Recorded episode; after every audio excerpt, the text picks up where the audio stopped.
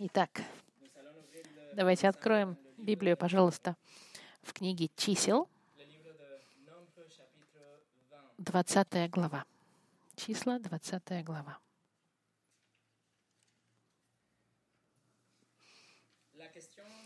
Вопрос, который нас, э, о котором мы думаем, это следующий.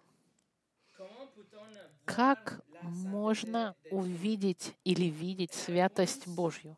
И ответ — через Святую Библию. В этой серии внутри нашего изучения характеристик Бога мы сейчас пытаемся доказать, что мы можем видеть святость Божью очень четко через Святую Библию. На прошлой неделе мы начали путешествие через Библию, и мы сказали, мы пробежим от бытия до откровения, мы будем за, замечать святость Божью. Мы не можем, конечно, пересмотреть каждое событие через всю Библию, но мы как бы пролетаем над каждой книгой и над каждым событием, где святость Божья была ясно видна, и она светилась. И мы не можем избежать э, реальности святости Божией. И когда в следующий раз кто-то задастся вопросом, как можно увидеть святость Божью, чтобы мы были в состоянии открыть Слово Божье и показать. Вот она, святость Божья. На прошлой неделе мы начали, мы посмотрели с вами 10 э, строк, 10 мест. Я ошибся, на прошлой неделе сказал, что мы прошли через 4 книги, мы прошли через 3. И сегодня мы продолжаем с десятью другими строками. И таким образом мы пройдем через всю Библию. Мы увидим, что святость Божья неизбежна. Но до того, как начать, давайте помолимся. Господь, Бог, помоги нам увидеть Твою святость и признать святость с каждой строки, которую мы сегодня изучим и чтобы это понимание и познание открыло наши глаза на нашу необходимость во Спасителе, чтобы чем больше мы приближаемся к Твоей святости, наша реакция мгновенная должна быть страх Божий и прославление, и желание быть таким, как Ты хочешь, чтобы мы были. Господь, покажи нам, пожалуйста, быть измененными изнутри, быть сначала спасенными Твоим Сыном, а потом измененными на новую природу, более похожую на Твою. Используй, Господь, проповедь Слова Твоего сегодня.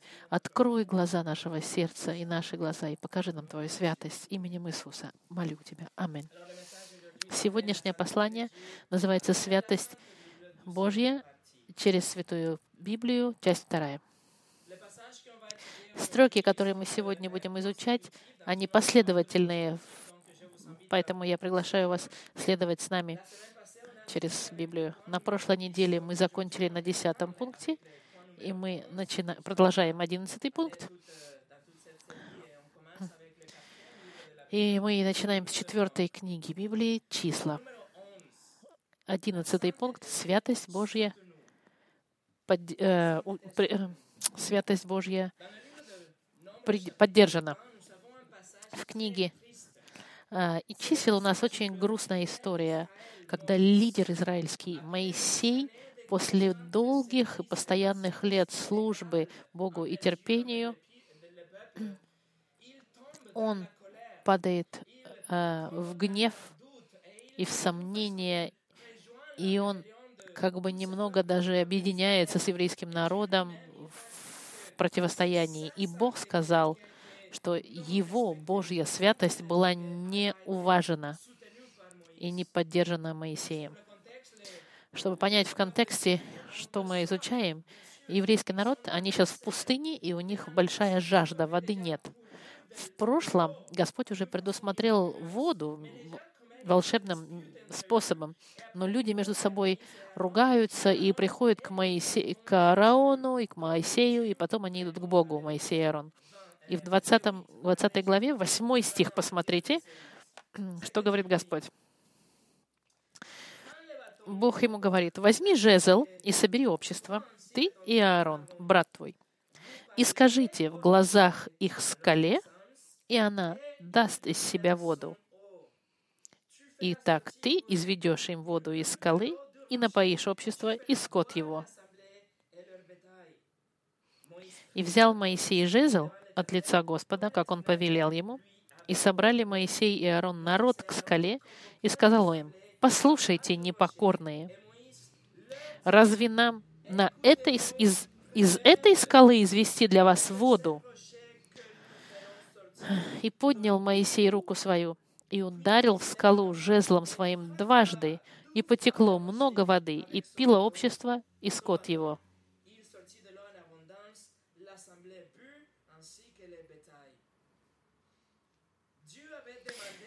Господь сказал Моисею, чтобы он просто проговорил к скале. Но вместо этого Моисей накричал на людей, «Послушайте, непокорные». Он должен был проговорить к скале, но он взял свой жезл и ударил два раза скалу. И вы скажете, ну ладно, ничего страшного. Это была ошибка, был импульс со стороны Моисея, и вы абсолютно правы. Для нас это не важно. И ни для какого другого Бога это не важно. Но для Бога, который бесконечно свят, это была огромная дерзость его святости. Моисей своей этой маленькой секунды, в этой реакции импульсивной, он воссоединился с Богом в своем противостоянии Боге, излив свою собственную гнев и свое собственное раздражение, которое он не смог проконтролировать.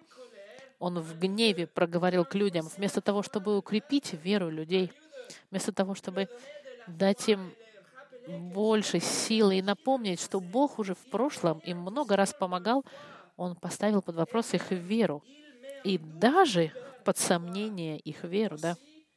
И таким образом он узурпировал место Бога, потому что он сказал, «Я и Аарон, разве нам из этой скалы дать вам воду?» Смотрите, как он сказал в 10 стихе.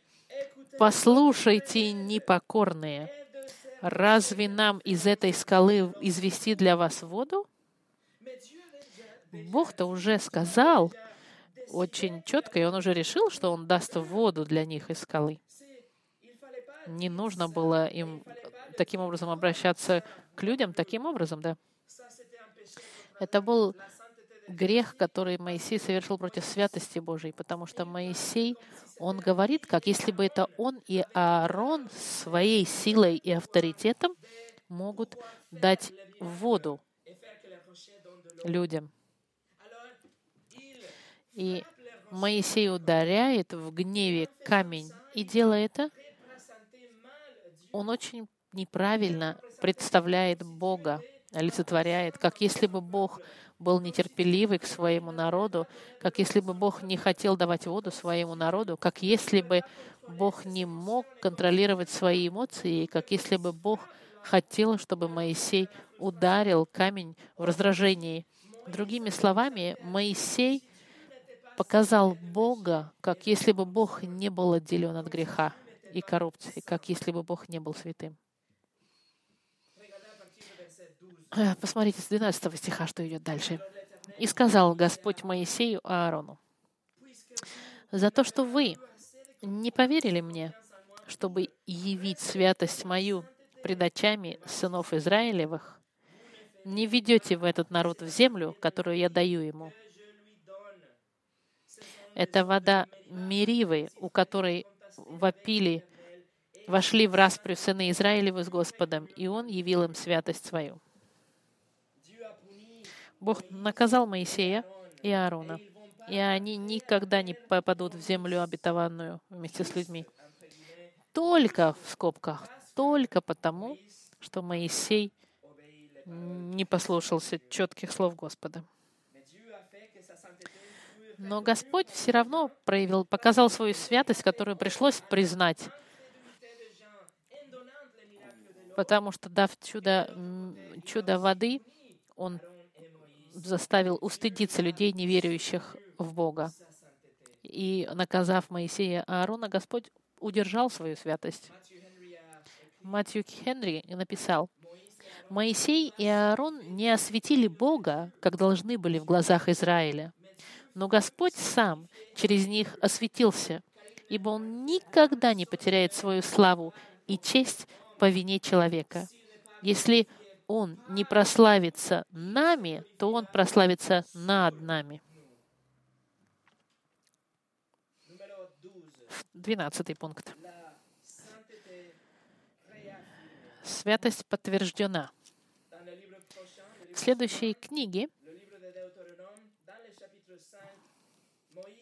книге Второзакония, Моисей э, повторяет еще раз э, 10 заповедей, как он получил на горе Синаи. И как мы говорили, 10 заповедей — это, это выражение святости Божией.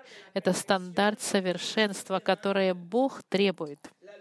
Закон Божий, он как зеркало, болезненное и необходимое.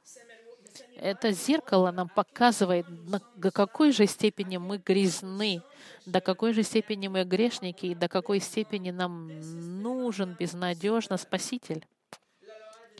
Закон Божий нас изгоняет и направляет к кресту, чтобы мы пришли ко Христу и были очищены и освящены Христом. Как верующие христиане, мы не слушаемся десяти заповедей, чтобы заслужить рай. Нет. Мы слушаемся десять заповедей, потому что рай нам уже дан, как дар, предложенный для нас. И мы, мы пытаемся следовать этим заповедям, потому что мы хотим следовать этим заповедям. Мы хотим доставлять Богу удовольствие и почитать Его имя, и мы хотим быть хорошим свидетельством перед другими.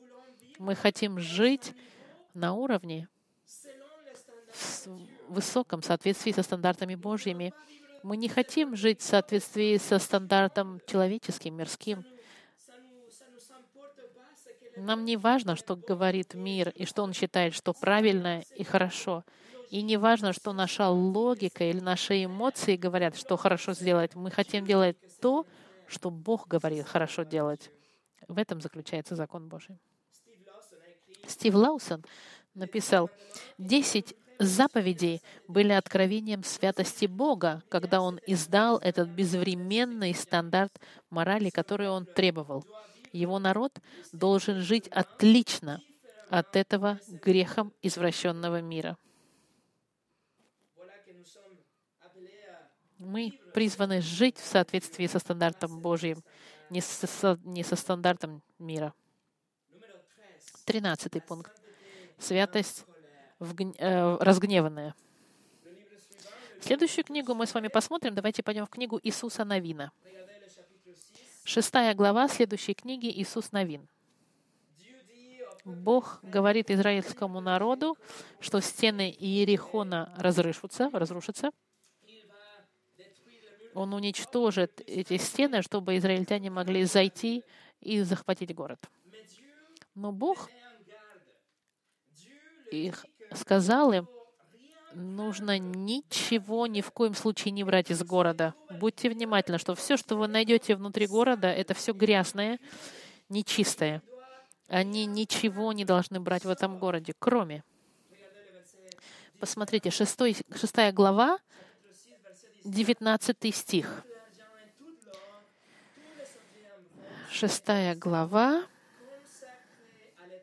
19, 18 стих. «И все серебро, и золото, и сосуды медные и железные да будут святыней Господу и войдут в сокровищницу Господню. Эти элементы, которые считаются э, специально посвященными святыми для Бога. Да, для Господа посвященные, потому что они отделены, оставлены в стороны исключительно для Бога, для Его сокровищницы которая была фондом, так сказать, для того, чтобы реализовать функции э, ковчега. Но никакие из этих вещей не могут они взять для них. Это было запрещено. Но давайте посмотрим в седьмой главе, первый стих. Но сыны Израилевы сделали преступление и взяли из заклятого Ахан, сын Хармия, сын Завдия, сына Зары, из колена Иудина, взял из заклятого и гнев Господень возгорелся на сынов Израиля. Ахан взял для себя немножко того, что они там собирали. Возможно, он подумал, что они уже достаточно много уничтожили, и он подумал, что они собрали достаточно золота и серебра и денег для храма, и он поэтому решил себе немножечко взять. И он думал, что это не будет проблемой. Безусловно, его грех, как и любой грех, был открыт. Они нашли, что Ахан, посмотрите, 20 стих 7 главы. В ответ Иисусу Ахан сказал, «Точно, я согрешил перед Богом, Господом Израилевым, и сделал то и то. Мою добычу увидел я одну прекрасную синарскую одежду и 200 сикелей серебра и слиток золота весом в 50 сикелей. Это мне полюбилось, и я взял это. И вот оно спрятано в земле среди шатра моего и серебро под ним. Ахан, может быть, убедил сам себя, сказав, что он заслуживал немножечко денег. Может быть, он сказал, что он достаточно страдал в течение всех этих долгих лет в пустыне. Возможно, он подумал, сказал, немножко, немножко денег будет хорошо, что это не так уж и серьезно.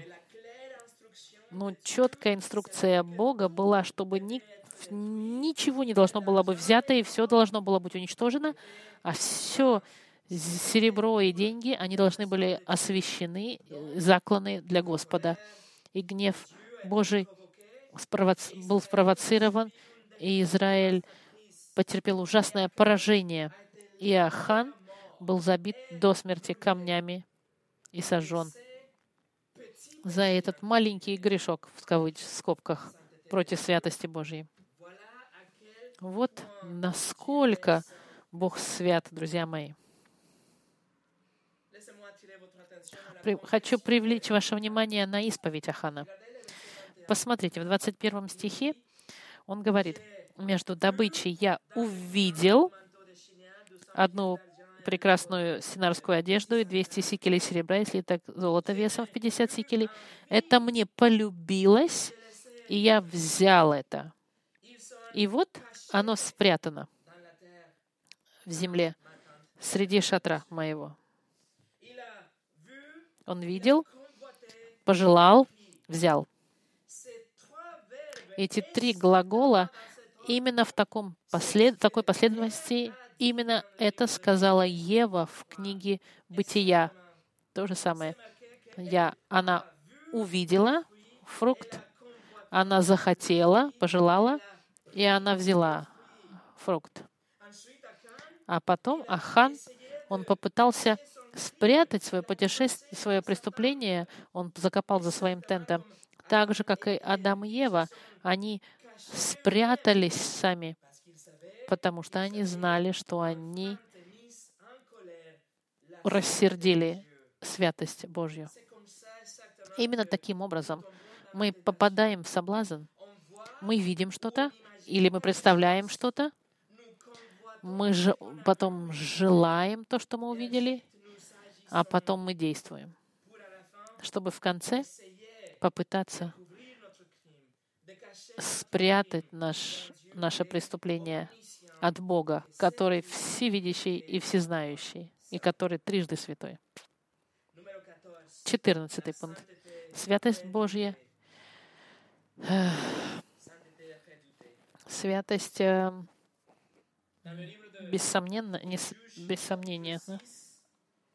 В книге, в книге Судей, в шестой главе, мы находимся с Гидеоном, в который сейчас направляет людей. И ангел Господа ему появляется, чтобы дать ему работу. Гидеон решает принести продукты, потому что он попросил знака от ангела. Покажи мне знак, чтобы знать, что ты действительно ангел Божий. Смотрите, шестая глава, начиная с 20 стиха. Э, книга Судей, шестая глава, 20 стих. «И сказал ему ангел Божий, возьми мясо и опресноки, и положи на, это, на этот камень, и вылей похлебку. Он так и сделал. Ангел Господень простер конец жезла, который был в руке его, прикоснулся к мясу и опреснокам, и вышел огонь из камня, и поел мясо и опресноки, и ангел Господень скрылся с глаз его. И увидел Гидеон, что это ангел Господень, и сказал Гидеон, «Увы мне, владыка Господи, потому что я видел ангела Господнего лицом к лицу». Гидеон понял, что это не был просто человек, и это не был просто обыкновенный ангел, но что это был Бог сам. Это в когда говорится «ангел Господень» с большой буквы в Старом Завете, это, это преинкарнация образа Христа. И именно поэтому он напугался. Гедеон сказал в 22 стихе, «Увы мне, владыка Господи, потому что я видел ангела Господнего лицом к лицу». Он знал, что это был святой Бог Израилев, Бог всемогущий, который был перед ним. Он знал, что Моисей сказал уже в книге «Бытия», «Не может жить человек и увидеть меня человек и жить». Святость Божья — это нечто, чего надо бояться, друзья мои. Это характеристика, которая выявляет нашу греховную природу. Это характеристика, которая нам говорит, что, может быть, мы хорошие соседи, но мы далеки от, от того, чтобы быть совершенными в соответствии со стандартом Божьим и в соответствии с законами Его. Понимание тогда того, что мы не заслуживаем, наполняет нас, когда мы стоим лицом к лицу перед реальностью святости Божией, и мы начинаем тогда бояться Его гнева и Его суда. Конечно, Гидеон боялся Бога и правильно делал, но мгновенно его страх был закрыт любовью Господа. Посмотрите в 23-24 стихах. Господь сказал ему, «Мир тебе, не бойся, не умрешь». И устроил там Гидеон жертвенник Господу и назвал его и Господь, Бог и Егова Шалом. Значит, Господь мир, Бог мира. Когда мы относимся к Богу как к Богу трижды святому, когда у нас есть настоящий страх Его святости, когда мы приходим к Богу в кротости, когда мы понимаем, что мы заслуживаем только лишь ад вечный и суд Божий из-за наших грехов, Господь тогда нас обхватывает своей любовью и своим прощением и своим миром. Он нас обнимает, можно сказать, своеобразным образом. И мы, и мы тогда хотим служить такому Богу. И вместе с Гидеоном мы говорим, Иегова, Шалом, Господь вечный есть мир. Пятнадцатое. Святость в искуплении. Следующая книга — это книга Руфи, Книга Руф — это историческая книга, в которой всего 85 стихов, и она показывает нам, как у Бога есть план искупления своего народа. Концепт библейские искупления, он в сердцевине этой книги. Из-за своей святости Господь не может принимать грешников, и извечно Он решил искупить свой народ через жизнь смерти и воскрешения своего Спасителя. Иисус Христос идет через линию Давида, а Давид идет по линии Руфи. Через Иисуса Бог трижды святой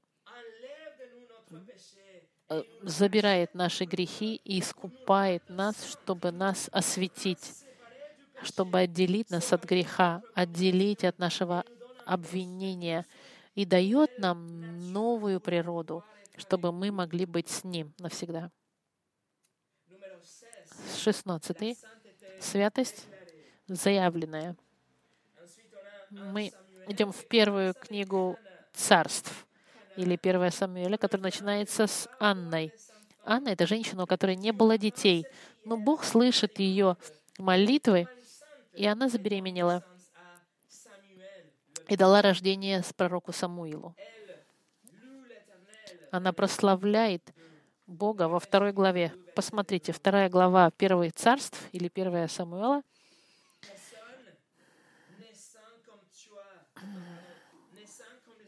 Вторая глава. Так, так, так. Второй стих. «Нет столь святого, как Господь, ибо нет другого, кроме Тебя, и нет твердыни, как Бог наш». Анна радуется, потому что она прекрасно знает, что никто не, не свят, как Бог, и только Бог Израилев святой. И, и нет другого Бога или другого идола, или другой личности такой святой, как ее Бог. Потому что только Бог Библии, Он свят. В человеке нет совершенной святости — и ни в одном воображаемом Боге, ни воображаемом человеком. Например, Бог мормонов — это Бог, который полигамист. Он, он живет в постоянном прелюбодеянии. Есть один, и он только один из богов в многочисленном количестве богов мормонизма. Бог свидетелей Иеговы, он предлагает рай в обмен на ваши дела — он делает человечество рабами, и человечество живет в постоянном переживании, в этой гонке бесконечной, где они должны делать дела хорошие, они должны зарабатывать пункты, чтобы пойти в рай. Свидетели Иеговы также произвели коррумпированную версию, версию Библии, чтобы она соответствовала их теологии. Они обманули в сотнях разных пророчеств, которые они придумывали. Бог ислама. Бог ислама говорит, что нужно обманывать. Он говорит, что это хорошо обманывать, если это для того, чтобы для, для продвижения ислама. Это известно как такия или китман. Это ложь, которая разрешена их Богом. В индуизме они верят, что есть 33 миллиона богов, и если прославление должно быть разделено между 33 миллионами богов, это значит, никто из этих богов не славен и не свят. Бог этого мира, Бог сегодняшний, мы можем назвать наукой, мы можем назвать атеизмом, гуманизмом, социализмом, изменением климатическим или капитализмом, или личным э, э, развитием. Все это коррумпировано. Все это имеет элементы имморальности и даже от, от, отвергает присутствие Бога. Так называемый Бог мирской, он предлагает вам следовать за удовольствиями плотскими. Бог католической церкви делит свою славу с Марией и десятью тысячами святых официальных признанных в этой церкви. Они знают, что спасение через милость, плюс баптизм, плюс э, хорошие поступки, плюс всякие э, традиционные их дела. Они, от, от, они не признают только Писание, и они э, предлагают другим религиям, всем религиям мира соединиться и молиться каждому своему Богу. И делая это, они отвергают святость единственного Бога Библии. Делая это, они, как если бы они бросают Бога Библии вместе со всеми этими идолами всех религий. И таким образом отвергают святость Божью. В начале этого месяца Папа Римский э, всем миру, верующим во всем мире, неважно, в кого вы верите, в, как, в любого Бога, он сказал, давайте вместе будем молиться, чтобы выйти из этого кризиса. Я цитирую Папу Римского. Слушайте, что он сказал. «Верующие всех религий, объединяйтесь духовно в этот день молитвы и поста, чтобы просить Бога помочь человечеству переступить эту эпидемию коронавируса. Каждый, где бы он ни находился, в соответствии с его религиозными учениями, идеями и желаниями, должен умолять Бога поднять эту пандемию с нас и со всего мира.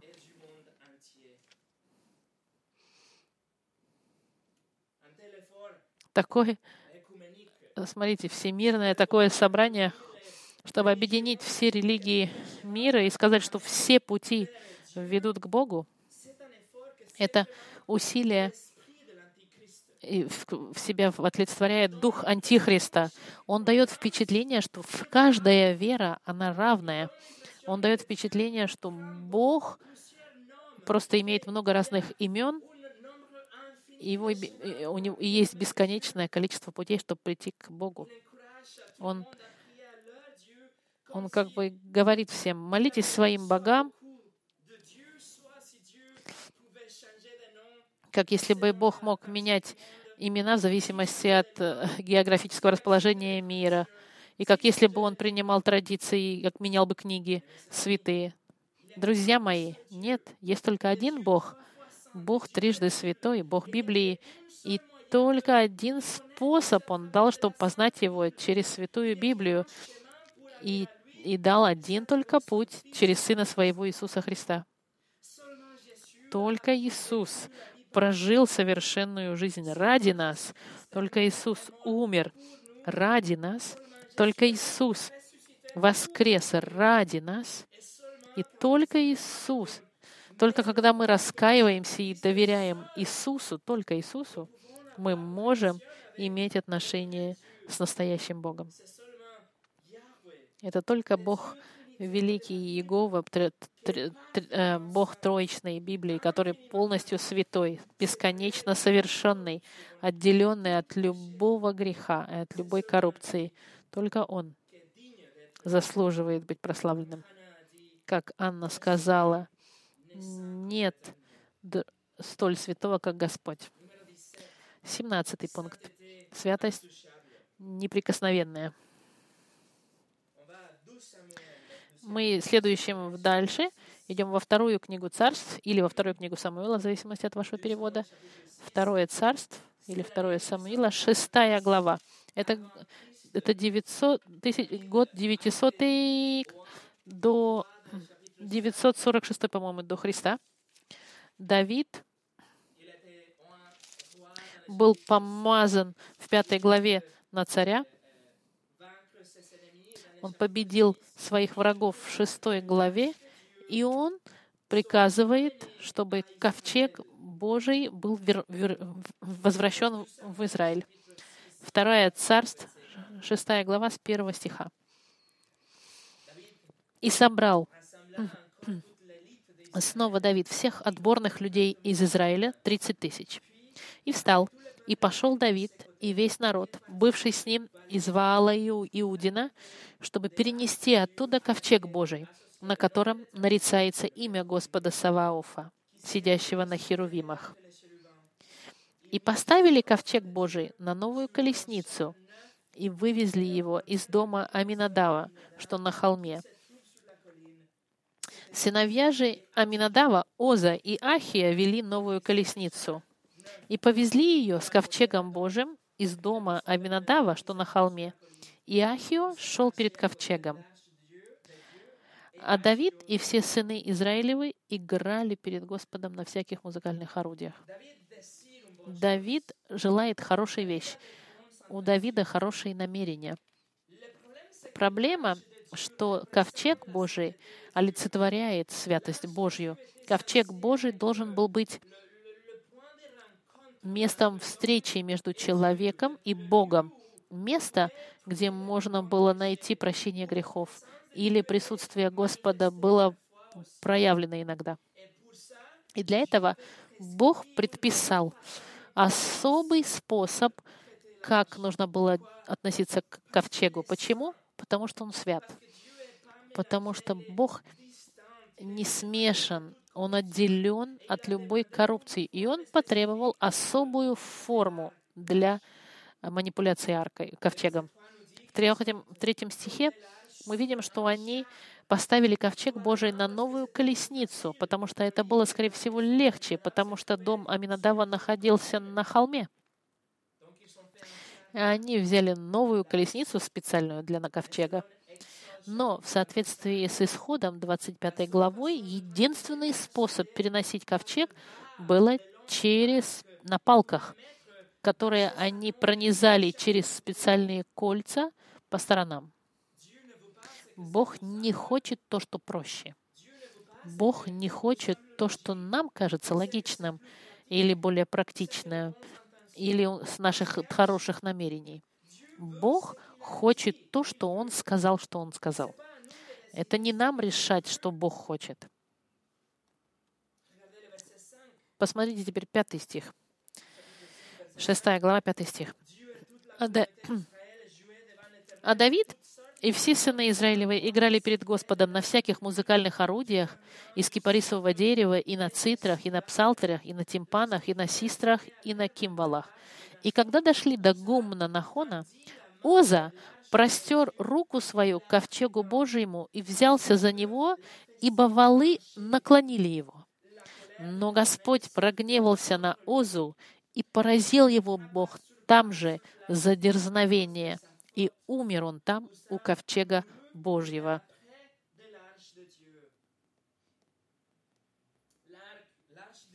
Ковчег Божий представлял собой и олицетворял святость Божью, и никто не мог прикоснуться, это было запрещено, потому что святость Божья уничтожает грех. Оза инстинктивно буквально протянул руку, чтобы подержать ковчег. Он не хотел, чтобы ковчег упал с телеги. Он не хотел, чтобы ковчег поврежден был или, или испачкался. Но хорошие намерения Озы, они не считаются, потому что не это считается, это святость Божья, что считается. Ковчег Божий был святой. Оза был грешником, и мгновенно гнев Божий поразил Озу насмерть.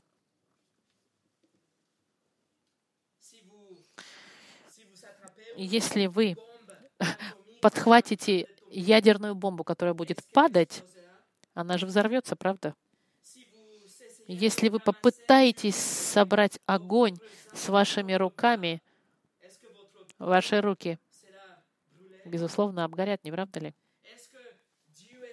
Бог святой, Он только когда ковчег находится внутри тента, Неужели руки Озы были чище, чем земля? Хорошие намерения и искреннее сердце это не, не, не, не так, как Богу нужно приходить. Святость Божья никогда не меняется. Его святость вас уничтожит, если только вы придете к Нему одетыми в совершенство Христа. Только если вы придете с вашими грехами, которые были у вас убраны, и вы очищены только если вы придете в новой природе, в новом рождении, о котором говорил Иисус в Евангелии от Иоанна в третьей главе. Если только вы приходите к Богу с сердцем кротким, но одетыми в праведность Иисуса, тогда можно только приблизиться к Богу через милость и через веру. Послушайте, что Эрсис Праул сказал — Оза протянул руку и положил ее на ковчег, чтобы ковчег не упал на землю. Акт святого героизма? Нет. Это был акт дерзости, грех додумки Оза предположила, что его рука загрязнила бы ковчег меньше, чем земля. Но не земля или грязь опозорили бы ковчег, но прикосновение человека. Земля — это послушное творение. Она делает то, что Бог говорит ей. Она приносит плоды в нужный сезон. Она слушается законам природы, которые Бог установил. Когда температура понижается, земля замерзает. Когда вода добавлена, она превращается в грязь, как Бог повелел ей. Земля не совершает предатель в космических пропорций. Нет ничего загрязнявшего в земле. Бог не хотел, чтобы его святой трон был тронут тем, что загрязнило, загрязнено злом, тем, что таит в себе противление ему, тем, чьим безможным восстанием было нарушено все творение, из-за чего оно разрушается, и из-за которого земля и небо, вода и море стонут вместе в ожидании Дня Искупления. Друзья мои, настолько Бог свят, настолько Он свят. Вот вот оно значение трижды святой, бесконечно святой фактически. И в заключение сегодня 18. Святость в святом месте. Святость в святом месте. Сын Давида Соломон построил храм для Бога в Иерусалиме. Место великолепное в своих размерах, своими материалами, в деталях и в красоте. И следующая книга — это либо первое царей, либо третье царств. Э, третье царств. Так, простите, я пропустила, что он сказал. Так, храм, который решил построить Соломон, должен был построить Соломон, должно было быть великолепным местом для прославления. И внутри этой центральной структуры храма, этих четырех стен, если хотите, было святое место, которое было пространством, которое занимало две трети территории всего храма. И это было особое святое место, потому что, потому что присутствие Господа наполняло это место. Оно считалось святой святых. Но девятнадцатая святость в святом святых. Дальше внутри святого была другая комната. Комната, которая считалась, которая отделяла святое, место святое от места свято, святого святых. Святое святых занимало одну треть всего пространства внутри, и именно там ковчег Божий стоял. И эта комната была отделена огромной, невероятной тяжелой шторой и, и священник должен был прополз, проползать по, под ней один раз в год, чтобы попасть в это место святой святых и сделать там искупление грехов, молитву, молитву искупления. День искупления, Йом-Кипур еврейский. Посмотрите, восьмую главу, третье царств, стих, э, с 8, так, восьмая глава, с 9 по 11 стих. Так, Третье царство. В ковчеге ничего не было, кроме двух каменных скрижалей, которые положил туда Моисей на Хариве, когда Господь заключил завет с сынами Израилевыми по исшествии их из земли египетской.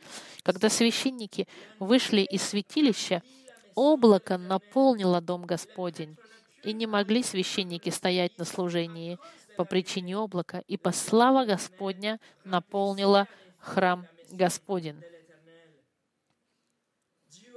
Бог решает проявить свою святость в облаке славы, в облаке, которое не позволило священникам продолжать их работу. Таким образом, Бог сказал, что Он принимает храм, и Он ему был принят. Да. И священники выходят удивленные и в ужасе из-за этого облака, потому что они помнят, что произошло с Моисеем, то, что мы зачитали с вами, громы, молнии, на, Си, на Сионе.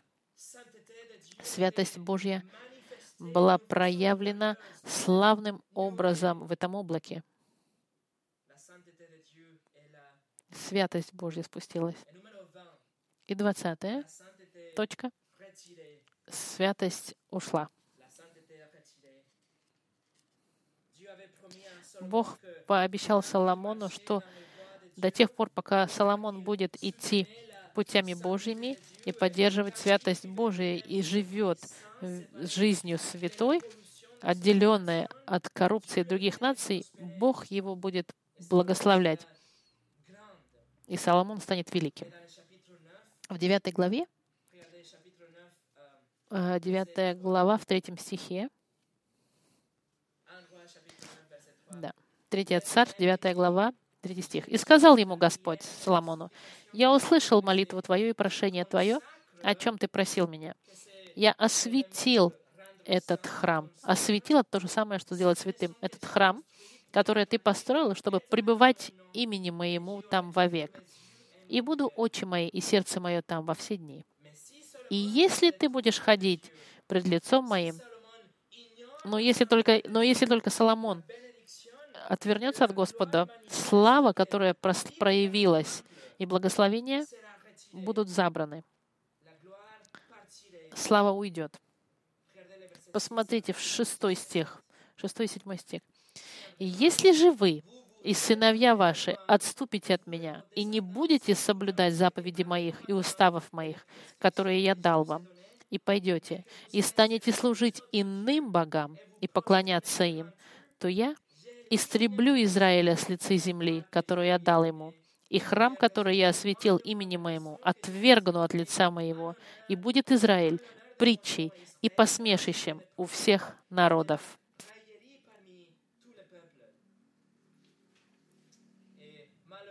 К сожалению, в 11 главе Соломон делает именно то, что Господь ему сказал не делать. Он отворачивается полностью от Бога.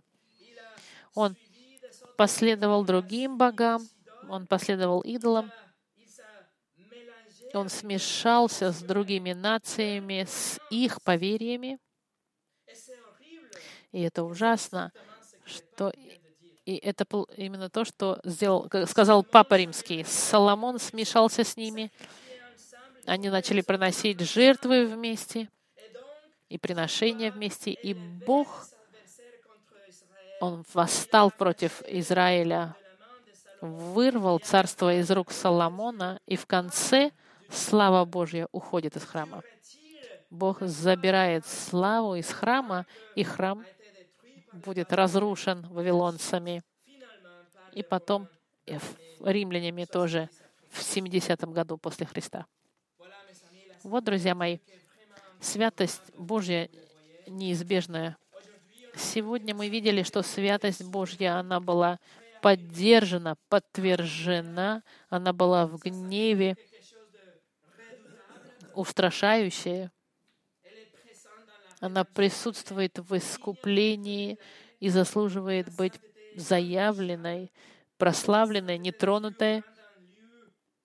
Святость Божья, она освещает место, и во время противления эта святость уходит. Это святость Бога, который готов нас простить и принять как, как детей своих, если мы придем к Нему через Его Сына, Господа Христа. Его святость будет либо подтверждена, поддержана или заявлена нами, либо его святость будет в гневе и забрана, и уничтожение приходит. Нет, нет средних решений посередине, компромиссов. Нету серых таких зон, и все зависит от нашего ответа личности Его Сына Господа Христа. Давайте помолимся.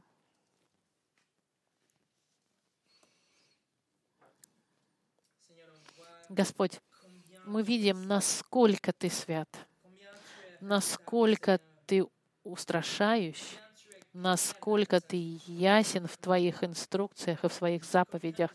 и насколько уже мы, Господь, постоянно в глупости противостоим. Мы поддаемся соблазнам и влияниям мирским.